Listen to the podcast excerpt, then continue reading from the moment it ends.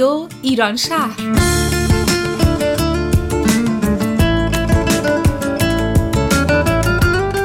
برنامه هفتگی از آمریکا. این هفته از شهر سیاتل. برنامه 483 یک شنبه 24 شهریور ماه 1398 برابر با 15 سپتامبر 2019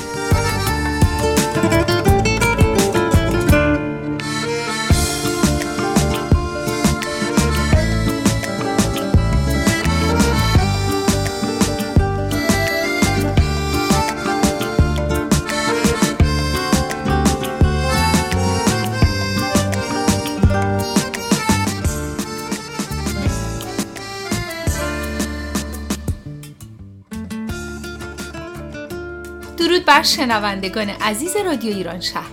خیلی خوشحالیم که با برنامه دیگری از شهر سیاتل با شما همراه هستیم. من نسیم. و من حمید هستم. خیلی ممنونیم که شنونده برنامه ما هستید. امیدواریم که برنامه هایی که این هفته براتون تهیه کردیم مورد توجه شما قرار بگیرن.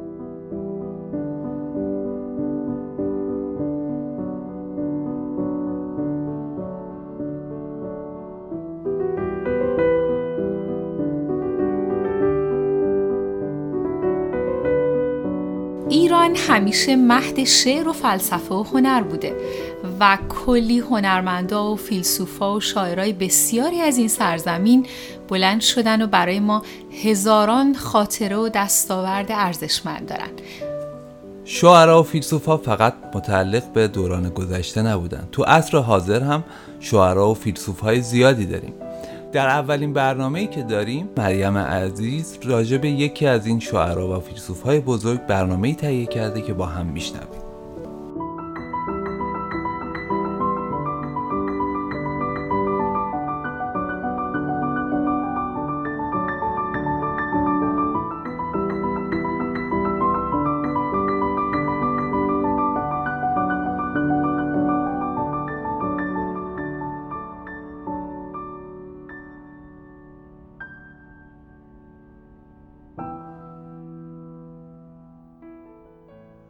سلامی گرم به دوستان عزیز شنونده در برنامه امروز با یکی دیگر از چهره های متفکر ایرانی که شهرت جهانی داره و آثار بسیار ارزنده ای رو در زمینه فرهنگ، استوره، ادبیات و فلسفه در سطح ایران و جهان به جا گذاشته آشنا خواهید شد. داریوش شایگان متفکر و فیلسوف ایرانی نویسنده‌ای که از دهه چهل تا دهه 90 شمسی پنجاه سال کار ارزنده فکری، علمی و تحقیقاتی از خود به جا گذاشت. داریوش شایگان زاده تهران بود و در سال 1397 شمسی هم در تهران درگذشت. او فیلسوف، هندشناس، نویسنده و شاعر ایرانی بود. و آثار او به دو زبان فارسی و فرانسوی موجود است. نوشته های فرانسوی وی در کتاب های درسی فرانسه چاپ می شود. این فیلسوف استاد دانشگاه و نویسنده ایرانی از کودکی در ایران به مدرسه فرانسوی زبان می رفت و بعد از آن برای ادامه تحصیلش از ایران خارج شد. دکتر شایگان که پدرش ایرانی و مادرش از اهالی گرجستان بود در محیطی کاملا چند فرهنگی و چند زبانی رشد کرد. در سال 47 با دکترای هندشناسی به ایران برگشت و به مطالعات و تحقیقات خود در حوزه ادیان ادامه داد. مدال عالی زبان و ادبیات فرانسه، نشان عالی دولت فرانسه، نشان شوالیه از جوایز فرهنگی با ارزش و بسیار معتبر فرانسه هستند که دکتر شایگان توانست هر سه اونها رو از آن خود بکنه.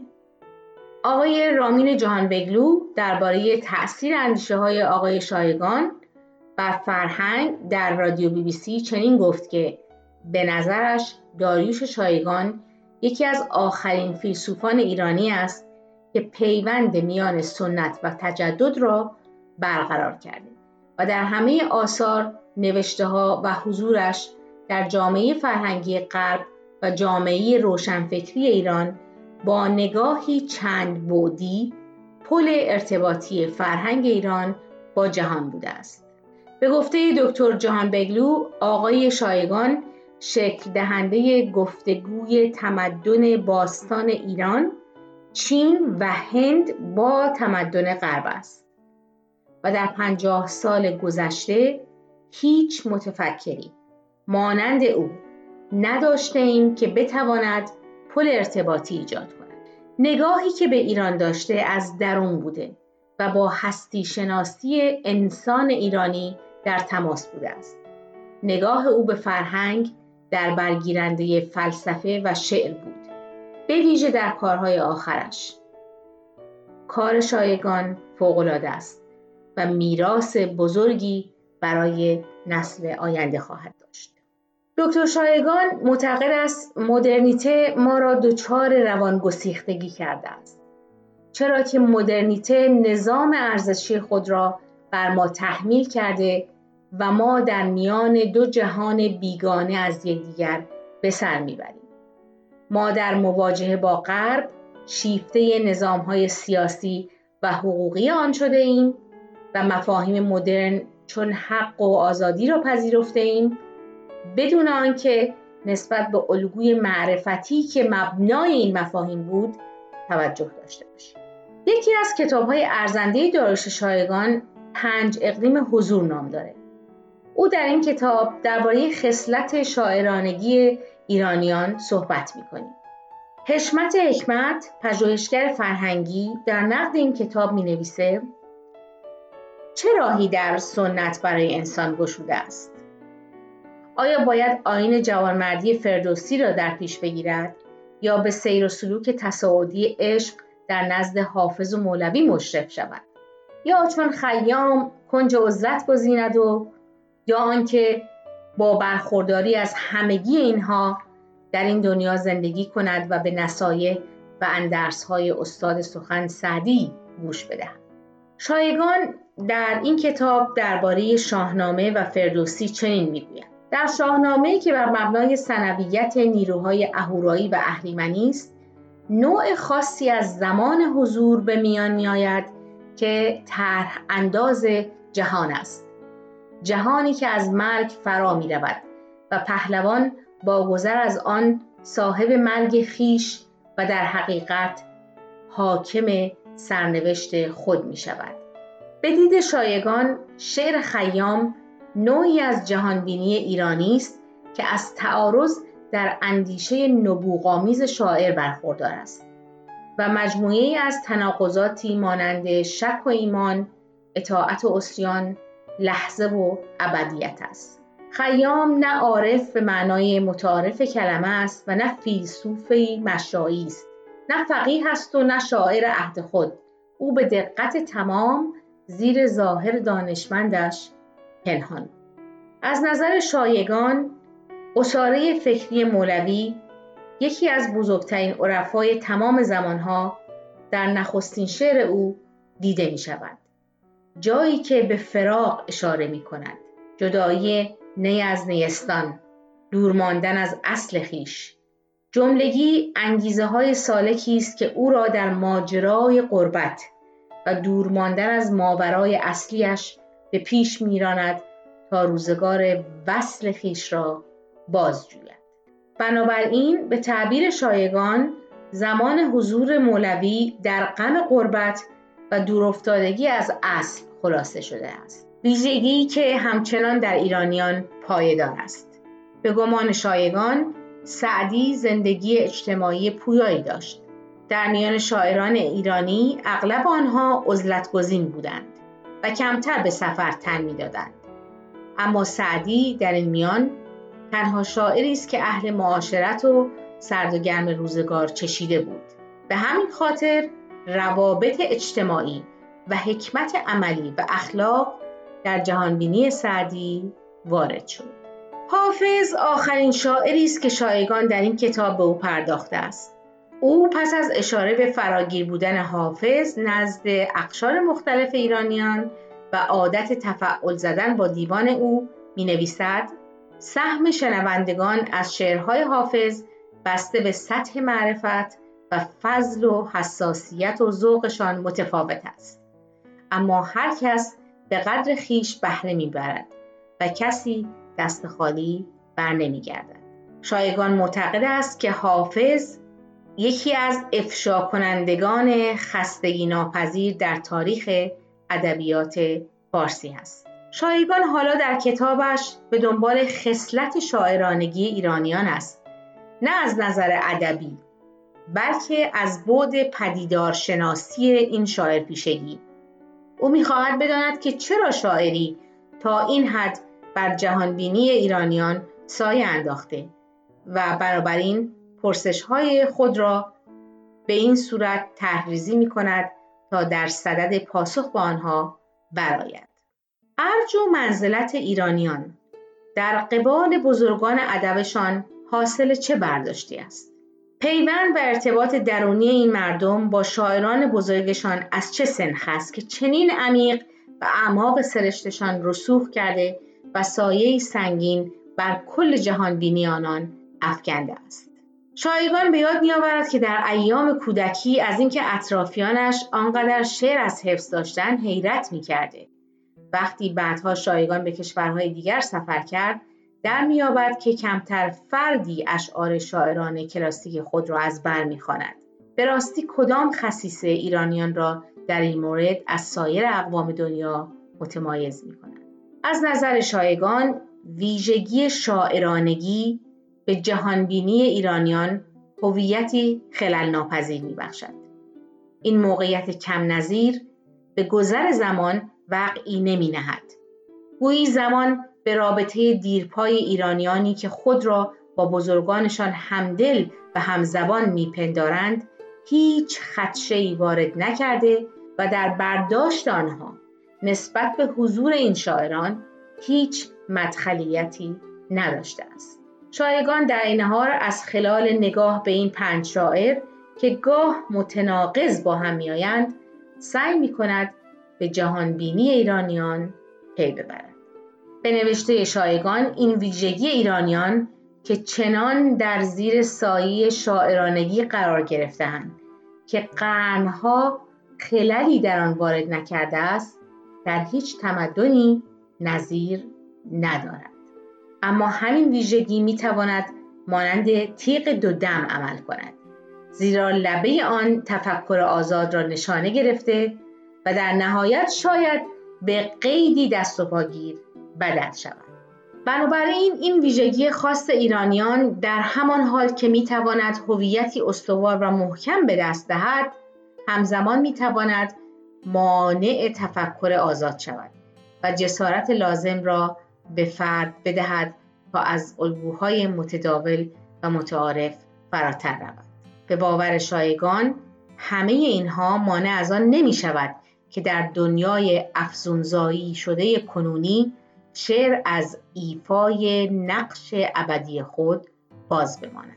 او می نویسد این پنج شاعر هر یک به تناسب نبوغ خاص خود نماینده تبلور یک جریان بزرگ تبارشناسی فکری هستند که سبک و سیاق و شیوه منحصر به فرد را در باستاب نحوه ویژه جهانبینی خود در پیش می‌گیرند کتاب پنج اقلیم حضور را انتشارات فرهنگ معاصر در 147 صفحه در سال 1393 به چاپ رسانده است. کتاب دیگر او به نام افسون زدگی جدید به بحران هویت انسان معاصر می‌پردازد.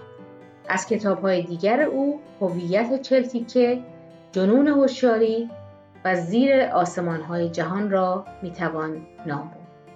تا وقتی دیگر و برنامه دیگر خدا نگهدار.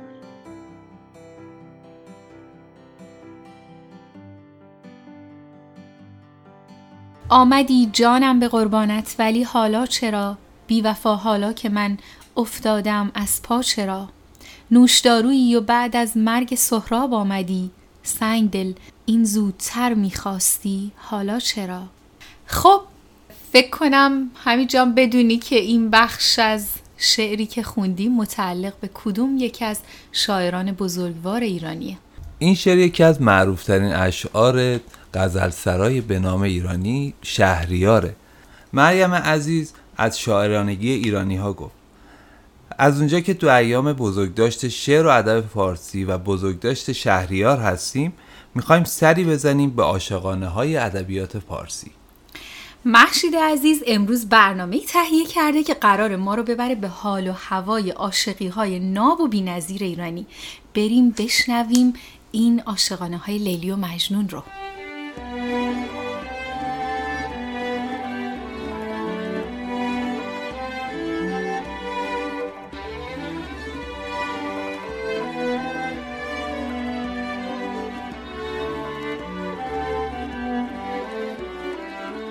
داستانهای عاشقانه ادبیات فارسی.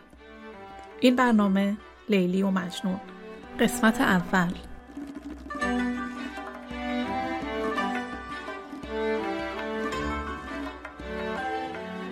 دوستان سلام من محشید هستم و در این برنامه خلاصه ای از داستان عاشقانه لیلی و مجنون رو براتون روایت می‌کنم این برنامه از مجموعه برنامه های داستان های عاشقانه ادبیات فارسیه که در هر قسمت به یک داستان معروف می‌پردازه. در تهیه این برنامه کیارش و الناز عزیز با خوندن برخی از شعرها با من همکاری کردن. لیلی و مجنون یکی از بخش های کتاب پنجگنج یا خمسه نظامیه که نظامی اون رو در حدود 850 سال پیش به مدت چهار ماه در 4700 بیت سروده. منابع من برای تهیه این برنامه عبارتند از منظومه لیلی و مجنون اثر نظامی گنجهی کتاب داستانهای عاشقانه ادبیات فارسی اثر محمد قاسمزاده و مقاله راز عشق لیلی و مجنون از بهروز ثروتیان.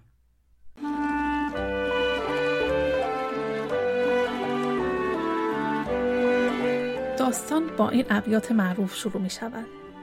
ای نام تو بهترین سرآغاز بی نام تو نامه کی کنم باز. ای یاد تو مونس روانم جز نام تو نیست بر زبانم. خداوند به سرور قبیله بنی آمر در سرزمین عربستان پسری عنایت کرد که نام او را قیس نهادند. نورستگلی چونار خندان چه نار و چه گل هزار چندان. شرط هنرش تمام کردند قیس هنریش نام کردند. قیس را از ده سالگی به مکتب فرستادند. از هفت به ده رسید سالش افسانه خلق شد جمالش. شد چشم پدر به روی او شاد از خانه به مکتبش فرستاد. هر کودکی از امید و از بیم مشغول شده به درس و تعلیم. با آن پسران خورد پیوند هملوح نشسته دختری چند.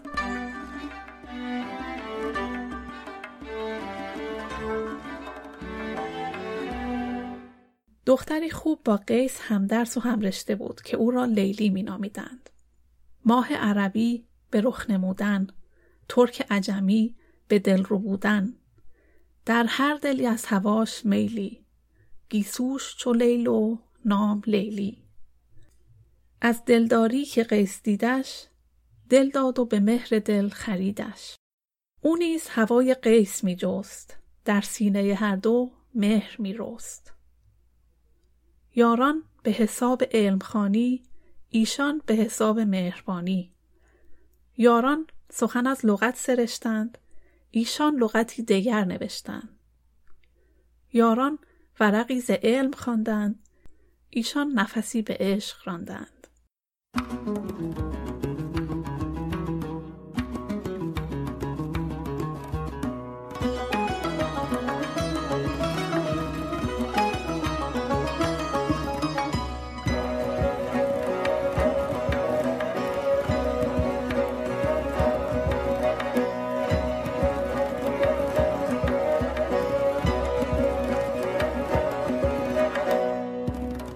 هر روز که آفتاب طلوع می کرد لیلی با چهره درخشان خود به مکتب می آمد. اما قیس طوری به او دل باخته بود که از شدت عشق چهره افروختهش روز به روز زرد و نزار می‌شد. قیس و لیلی با اینکه مونس و همدم هم بودند طوری رفتار می‌کردند که رازشان آشکار نشود.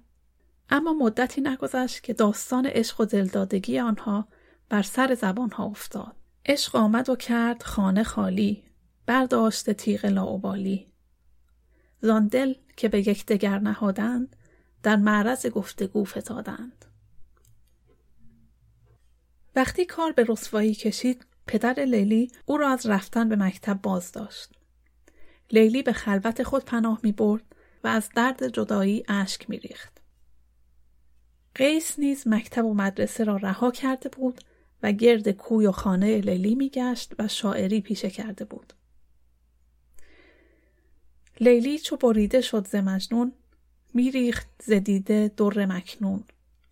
مجنون چو ندید روی لیلی از هر مژهای گشاد سیلی. میگشت به گرد کوی و بازار در دیده سرشک و در دل آزار.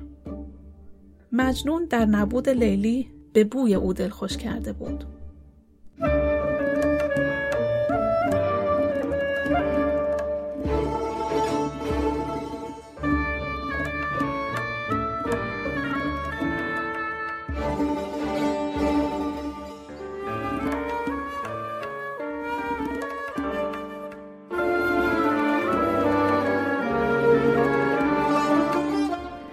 بادی را که به طرف قبیله لیلی می‌رفت خطاب قرار می‌داد و از باد می‌خواست که کی باد سبا به صبح برخیز در دامن زلف لیلی آویز.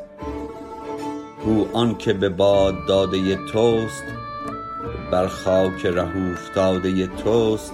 از باد سبا دم تو جوید با خاک زمین غم تو گوید. بادی بفرستش از دیارت خاکیش بده به یادگارت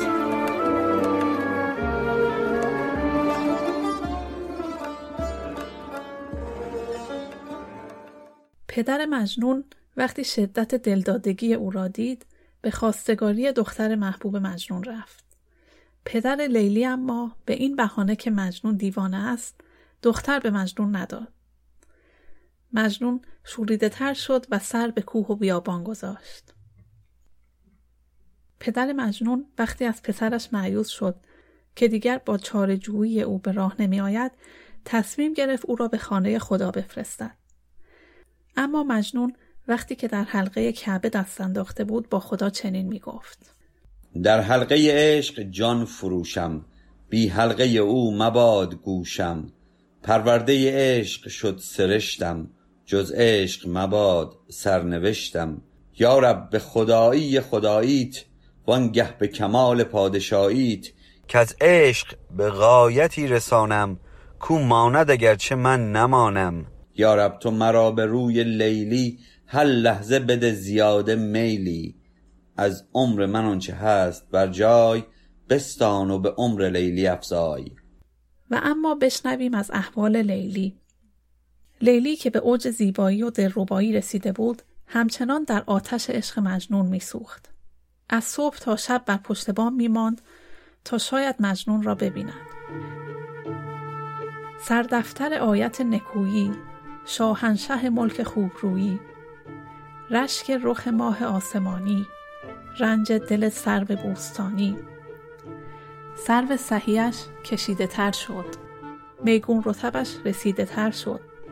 میرست به باغ دلفروزی می‌کرد به غمزه خلق سوزی.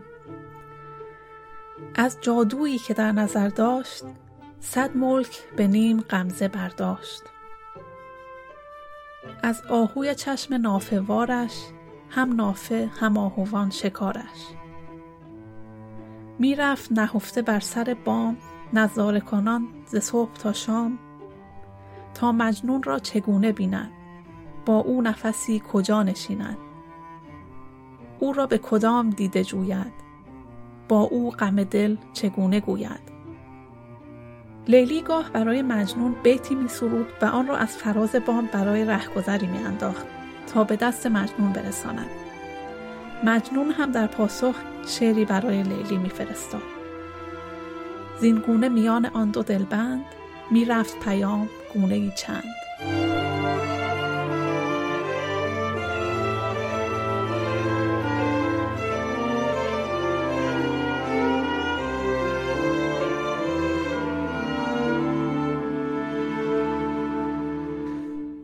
اما روزگار بازی تازه ای داشت.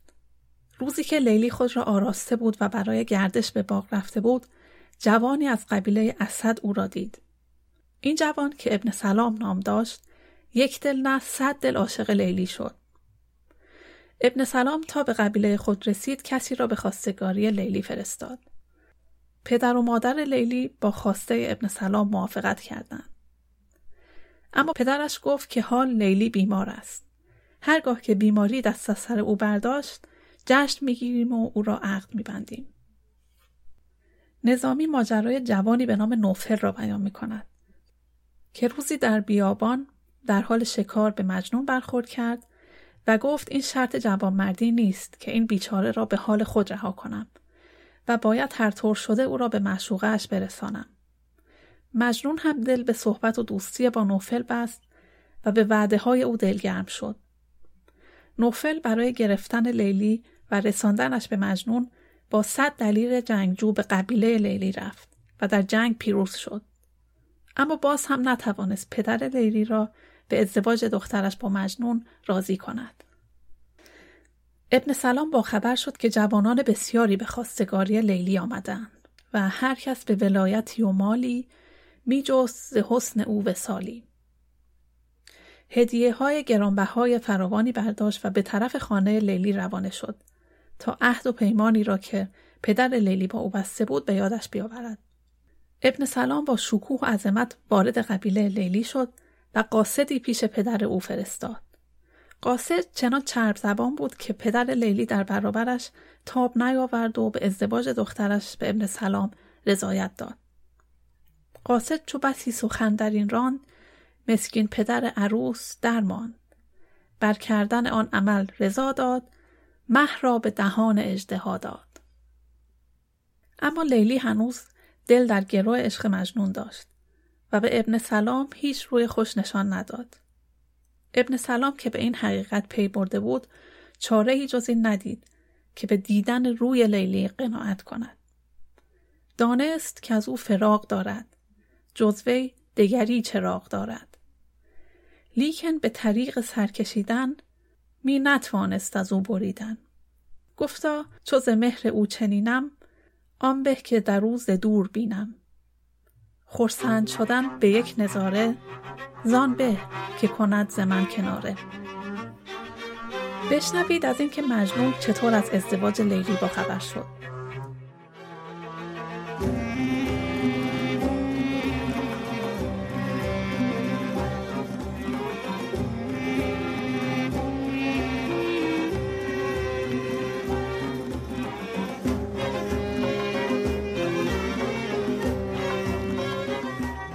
شطور سواری که از صحرا میگذشت مجنون را شناخت و به او گفت بیهوده رنج مبر که آن دختر عشق تو را فراموش کرده و به زندگی با شوهرش دلخوش کرده.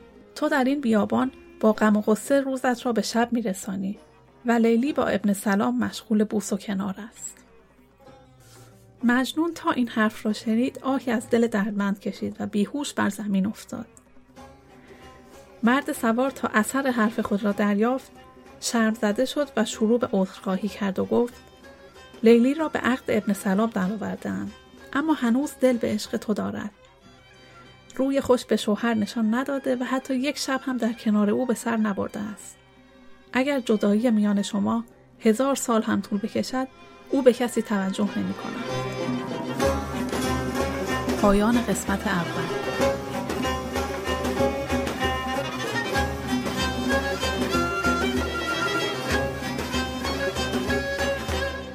ممنونیم از محشید عزیز که برنامه به این زیبایی رو تهیه کردن. امیدوارم که از برنامه خوشتون اومده باشه. خبر خوب این که اگر از این جنس برنامه ها رو دوست دارین قرار چنین برنامه هایی ادامه پیدا بکنه. و از زبان اشاق ایرانی و شاعران ایرانی تو رادیو ایران شهر برنامه داشته باشیم. با محشید عزیزم که صحبت می کردیم می گفتش که این بار از گزیده آهنگ های همایون شجریان استفاده کرده و قراره که توی هر برنامه از موسیقی های یکی از اساتید ایرانی استفاده کنیم. خب بریم برنامه بعدی رو بشنویم که نازنین عزیز جدیدترین اخبار علمی رو تهیه کرده.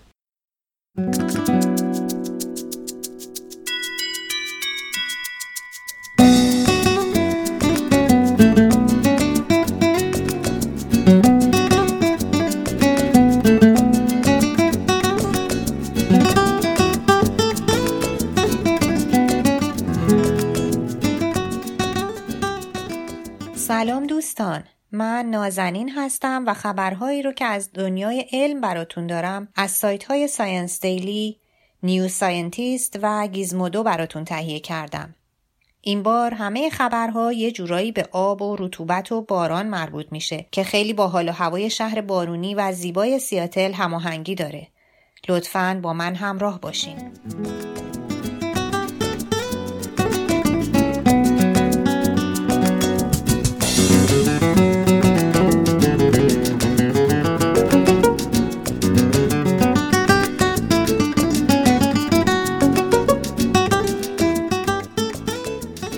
کاهش توانایی جذب آب توسط خاک بر اثر تغییرات آب و هوایی. بر اساس تحقیقی که به سرپرستی دانشگاه راگرز نیو برانزویک نیوجرسی انجام شد، تغییرات آب و هوا می تواند توانایی جذب آب توسط خاک را در بسیاری از بخش‌های جهان کاهش دهد و این می تواند باعث مخاطرات جدی در ذخایر آب، تولید و امنیت غذایی، سرریز و جریان آب اضافی باران بر سطح زمین، تنوع زیستی و اکوسیستم ها شود.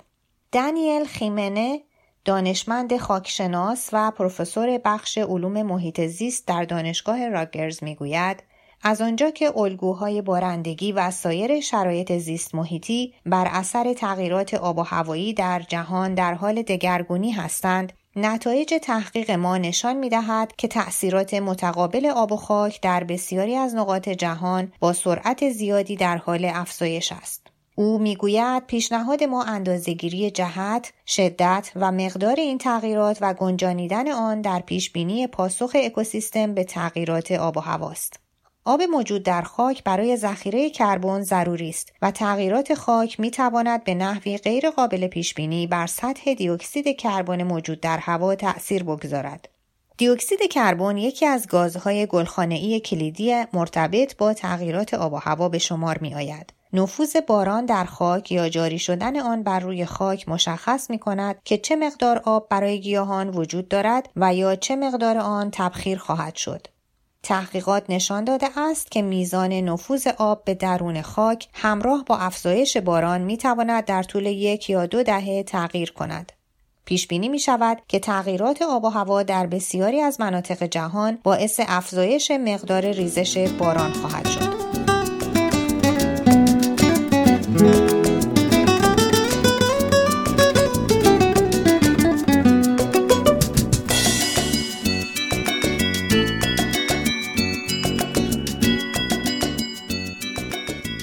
ربات یا ماهی پرنده محققان کالج سلطنتی لندن رباتی ساختهاند که می تواند خود را از داخل آب خارج کرده و تا 26 متر در هوا پرواز کند.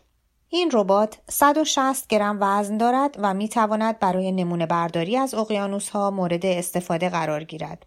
این ربات حتی در محیطهای ناهموار می تواند با وجود موانعی از جمله یخ در مناطق سرد و یا قطعات شناور پس از وقوع سیل به داخل آب رفته و از آن خارج شود. ربات ماهی پرنده دارای یک باک کوچک است که با استفاده از آبی که ربات در داخل آن قرار می گیرد پر می شود. منبع انرژی این ربات نیز کاربید کلسیوم است که در مجاورت آب گاز قابل احتراق استیلن تولید می کند. زمانی که این گاز جرقه می‌زند و مشتعل می شود منبسط شده و به موتور آبی فشاری وارد می کند که ربات را به هوا میراند.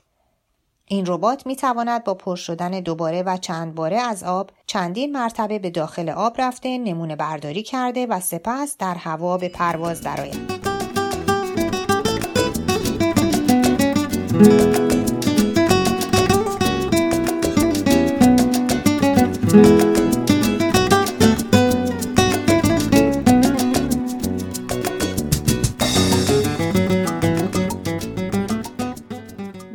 آب در جو سیاره فوق زمین ستاره شناسان برای نخستین بار در جو اطراف یک فوق سیاره صخره‌ای بخار آب مشاهده کردهاند. جالب توجه این که این سیاره در منطقه به اصطلاح قابل سکونت ستاره خود قرار دارد و احتمال می رود دانشمندان بتوانند در این بخش از کهکشان راه شیری به دنبال نشانه های زندگی فرازمینی باشند. دانشمندان کالج دانشگاه لندن با استفاده از تلسکوپ فضایی هابل تحقیقی بر مبنای طیفنگاری جو سیاره K218b انجام داده که به کشف مقدار قابل توجهی آب در جو این سیاره منجر شد. این محققان می‌گویند پیش از این نیز مقادیری بخار آب در ابر سیارات گازی مشاهده شده است. احتمال اندکی وجود دارد که این سیاره اخیر یک ابر سیاره یخی شبیه به نپتون یا اورانوس باشد. هرچند احتمال اینکه یک ابر زمین باشد بیشتر است. ستاره شناسان توانستهاند تنها بخش بالایی اتمسفر این ابر سیاره را مشاهده کنند و این در حالی است که اندازه آن دو برابر و جرم آن هشت برابر جرم زمین و تراکم آن شبیه تراکم مریخ است که سه برابر یک ابر سیاره گازی هم اندازه آن است.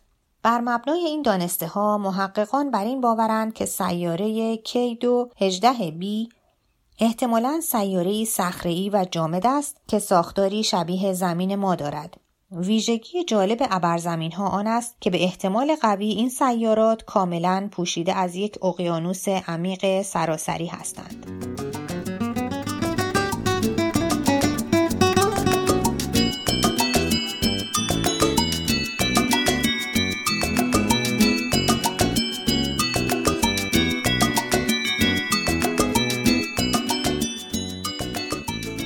با تشکر فراوان از شما شنوندگان خوب که این بار هم با خبرهای برنامه ما همراه بودین همتون رو تا برنامه آینده به خدای بزرگ می سپارم. خدا نگهدارتون عزیزان.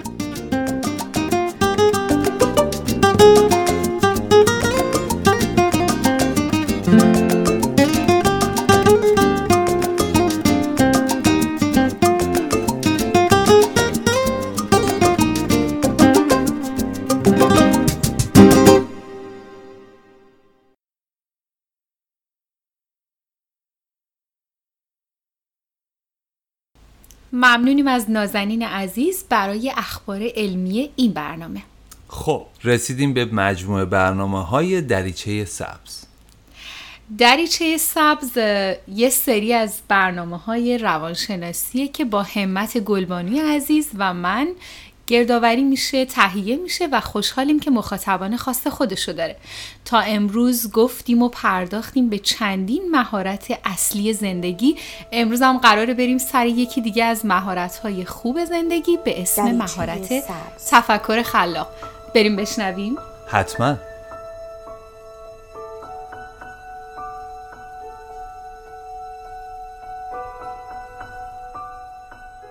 سلام. من دکتر نسیم حسینی نژاد هستم متخصص روانشناسی بالینی. با سری برنامه های روانشناسی رادیو ایران شهر در خدمتتون هستیم.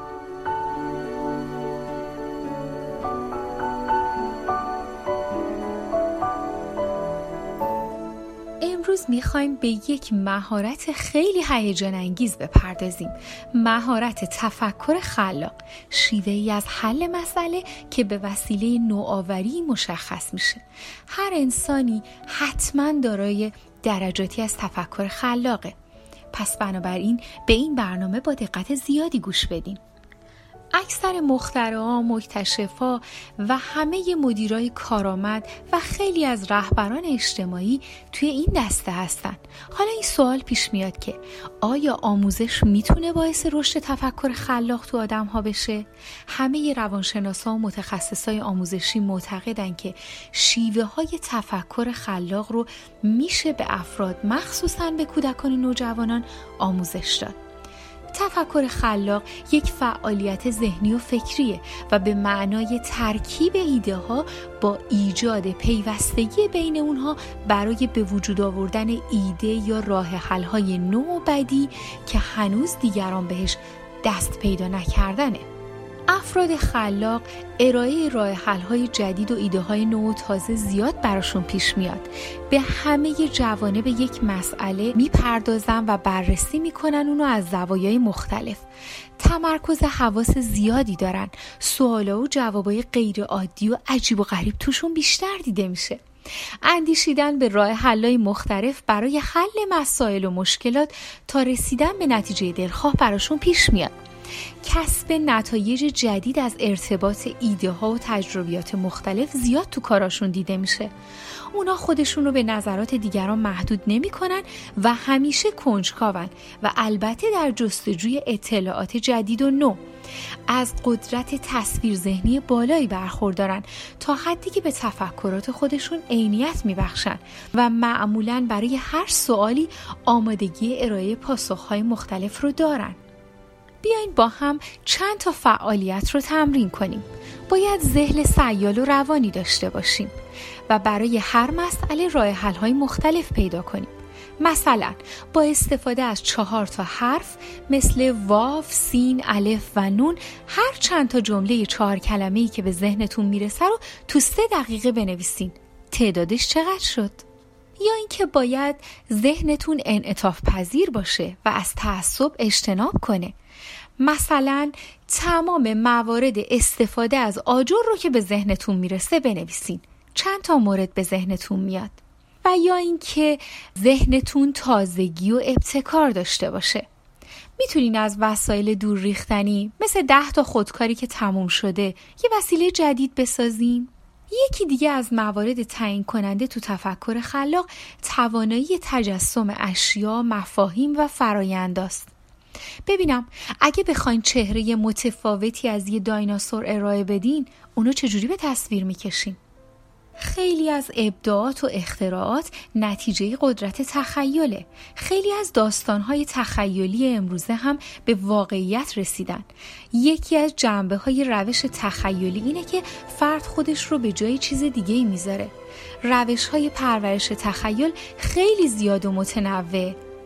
ببینم روابط بین فردی انسان ها رو تو 500 سال دیگه می‌تونین بشینین توصیف کنیم؟ اینا چند نمونه از فعالیت هایی بود که می‌تونه شما رو برای شیوه های درست تفکر خلاق آماده کنه. از روش ها و فنون ویژه بالا بردن سطح آفرینندگی در خودتون مثل بارش فکری استفاده کنید. سوالاتی بپرسین که با چرا و چگونه آغاز میشن و بتونین جوابهای متعددی براش داشته باشین. به جای سرکوب کردن نظریات جدید دیگران اجازه بدین اونها بدون دغدغه و احساس ناامنی صحبت کنن و اون موقع شما نظرات خودتون رو در مورد مسائل بازگو کنید از موقعیت هایی مثل مسافرت کردن بازدید از موزه ها، مراکز فرهنگی، تاریخی و تفریحی به صورت خانوادگی و یا به صورت انفرادی استقبال کنید و هرگز قدرت تفکر خلاق رو در باروری زندگی خودتون و بهتر بودن شیوه زندگیتون فراموش نکنید. متشکرم بدرود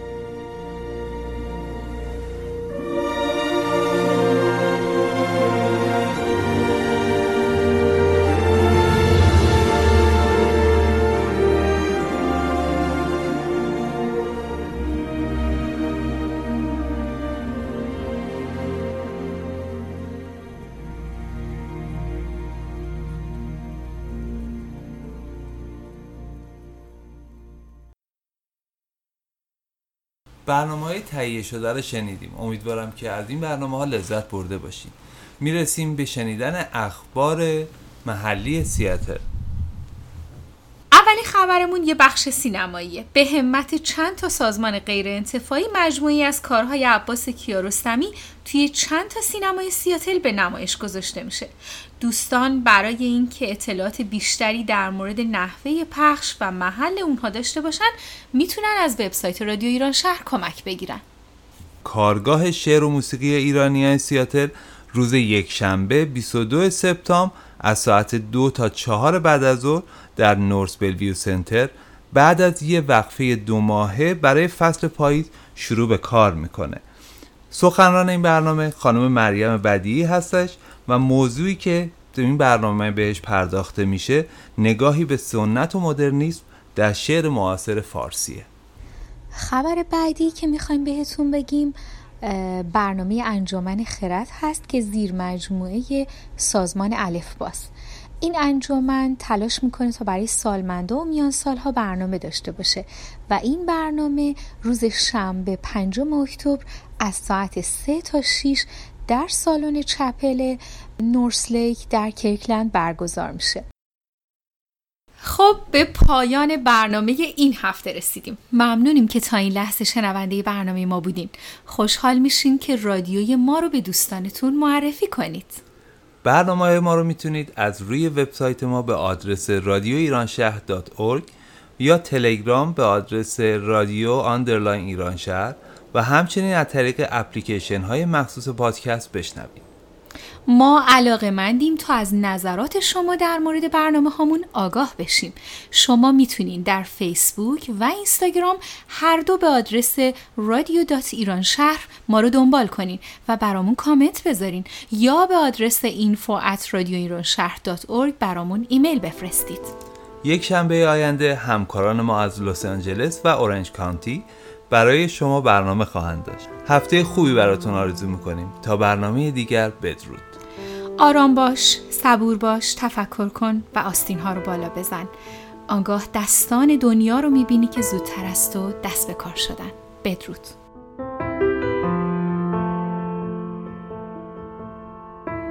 همکاران این برنامه؟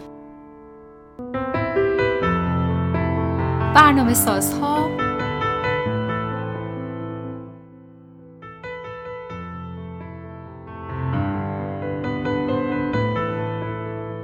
محشید، مریم، نازنین و نسیم.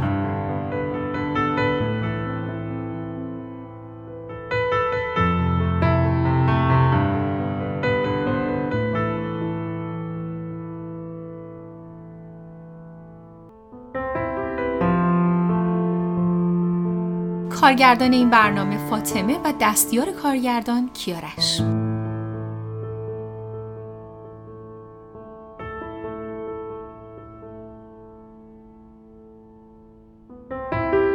مجری ها حمید و نسیم.